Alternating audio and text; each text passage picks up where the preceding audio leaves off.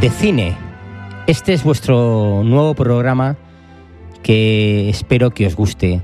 Lo estamos haciendo con una ilusión enorme porque va a reflejar todo el cariño y todo el sentimiento que nos expresan las películas. Las películas de hoy y de ayer, de siempre.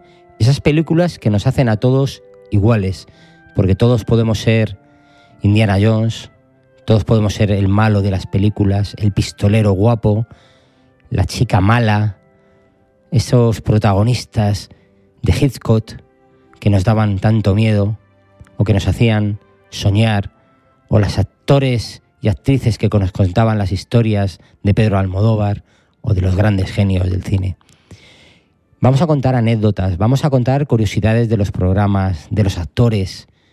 Y no podíamos comenzar este nueva andadura de este vuestro programa de cine con una de las películas míticas que en este ambiente navideño que nos inunda en el finales del 2023 nos llena de ilusión.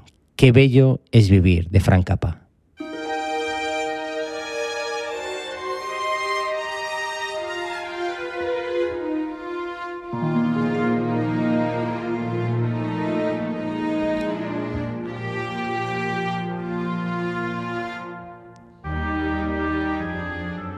Más de 75 años desde que se realizó esta película y sigue en plena vigencia. Todas las navidades las estamos viendo. Todas las navidades de nuestra vida y yo personalmente espero que las siga viendo durante muchos años. Porque esta es de las películas que todavía me hacen pensar que el ser humano tiene solución.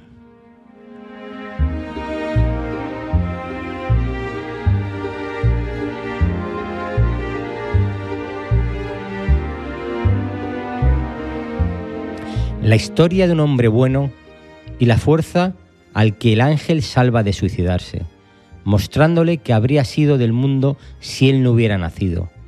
Era para Frank Capra la mejor película que había rodado. Es más, para el director era la mejor película de la historia del cine. No tenía abuela. Y así llegó a decir sin titubeos y sin falsa modestia. Más de 75 años de su estreno, un mes de diciembre de 1946 no son pocos los que le siguen dando la razón al, al americano.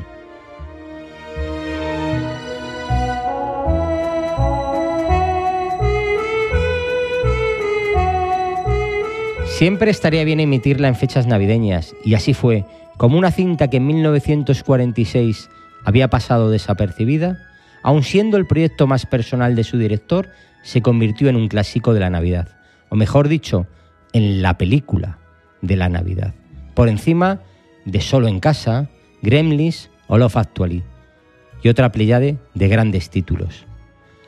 La película no lo tuvo fácil a su llegada a los cines.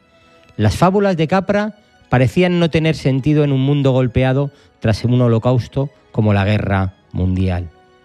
Varios totalitarismos, la guerra, terrible, basada en el relato de Gritz Heath, Qué bello es vivir, era la primera película de la productora que Capra había fundado junto a sus amigos George Stevens y William Wyler.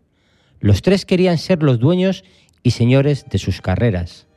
Ansiaban librarse del yugo del magnate de turno, que puro en mano les decía cómo tenían que hacer sus películas. Mucho cambió la cosa desde que Capra quiso llevarla al cine hasta que se plasmó en imágenes. Primero sonó como protagonista Cary Grant, pero al final el estudio se acabó decantando por, y menos mal, por James Stewart. Esta película no tenía, no puede rodarse si no es con este actor, que no estaba muy convencido de volver a la actuación tras ser piloto en la Segunda Guerra Mundial. Fue Lionel Barrymore, el malvado señor Potter en la película, el que le convenció para encarnar al borachón de George Bailey, el hombre cuya bondad se mediría durante décadas, se medirían durante décadas los norteamericanos. Preparando la producción, Stewart se preguntó en voz alta si actuar seguía valiendo la pena, tras ser testigo de tanto horror. Barrymore le miró a los ojos y le dijo, ¿no es mejor entretener a la gente que arrojarles bombas?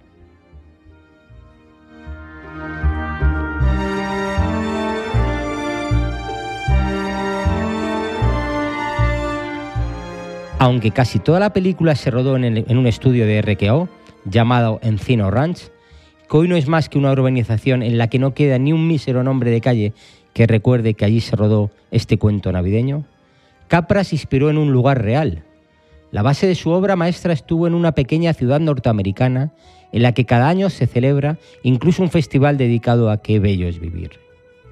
La ciudad en cuestión es Seneca Falls, un lugar anclado en el tiempo y situado en el estado de Nueva York, un pueblo que parece detenido en la Norteamérica mágica y costumbrista.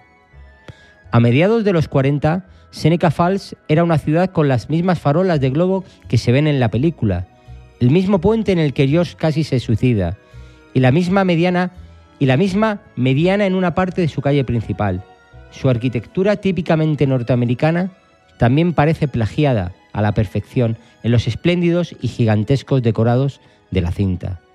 Jack Oakley, director artístico del film, reutilizó, por ejemplo, la magnífica mansión de los Amberson en El cuarto mandamiento de Orson Welles, otro peliculón, también rodada en Encino Ranch.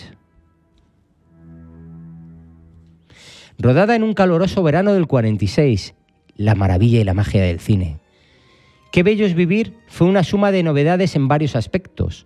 Los magos de los efectos especiales, por ejemplo, idearon una fórmula a base de espuma para fingir nieve en el plató, mientras que detrás de sus puertas la gente se derretía con las altas temperaturas del verano neoyorquino.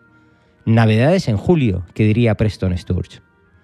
Haciendo honor a una de sus grandes axiomas, un hombre, un fil, Capra dotó a cada uno de los personajes, hasta el más secundario, de alma propia.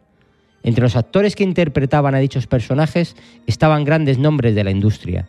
Donald Reed, como Mary, Henry Travers, como el ángel Clarence, grandísimo actor, Warner Bohr, actor habitual en el cine John Ford y taxista en la película, Viola Bondin, la madre de George, Thomas Mitchell, el tío Billy, o Gloria Arham, la vivaracha Violet, o el propio Leon Barrimer, grandísimo actor, el señor Potter, que eran intérpretes solventes, estrellas a pequeña escala. Qué bello es vivir acaparó cinco nominaciones al Oscar, poco después de su estreno navideño, pero no ganó ni uno solo de ellos. La taquilla tampoco fue excesivamente bollante y Liberty Fields, el sueño independiente de Capra, se acabó desvaneciendo como otros tantos grandes edificios de Hollywood.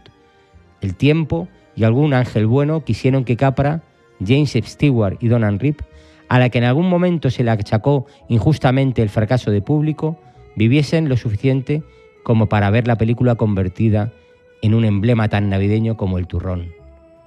Paramount se las ingenió para recuperar los derechos, alegando que el escritor, que el escrito original sí tenía copyright, pero eso no impidió que Qué bello es vivir siga siendo parte indisoluble de la programación navideña y del streaming en el siglo XXI. Al fin y al cabo, y tras una pandemia y desastres varios, todos seguimos dispuestos a creer que cuando suenan unas campanillas le dan las alas a un ángel.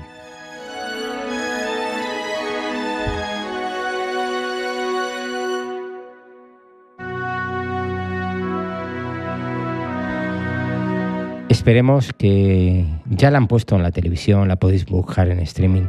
Qué bello vivir. Merece la pena una tarde con palomitas, la familia, una mantita y esta película que nos hará reír, llorar y sobre todo sentir. El cine nos ayuda a ser mejores personas. Un fuerte abrazo y hasta la siguiente peli. No os la perdáis, ¿eh?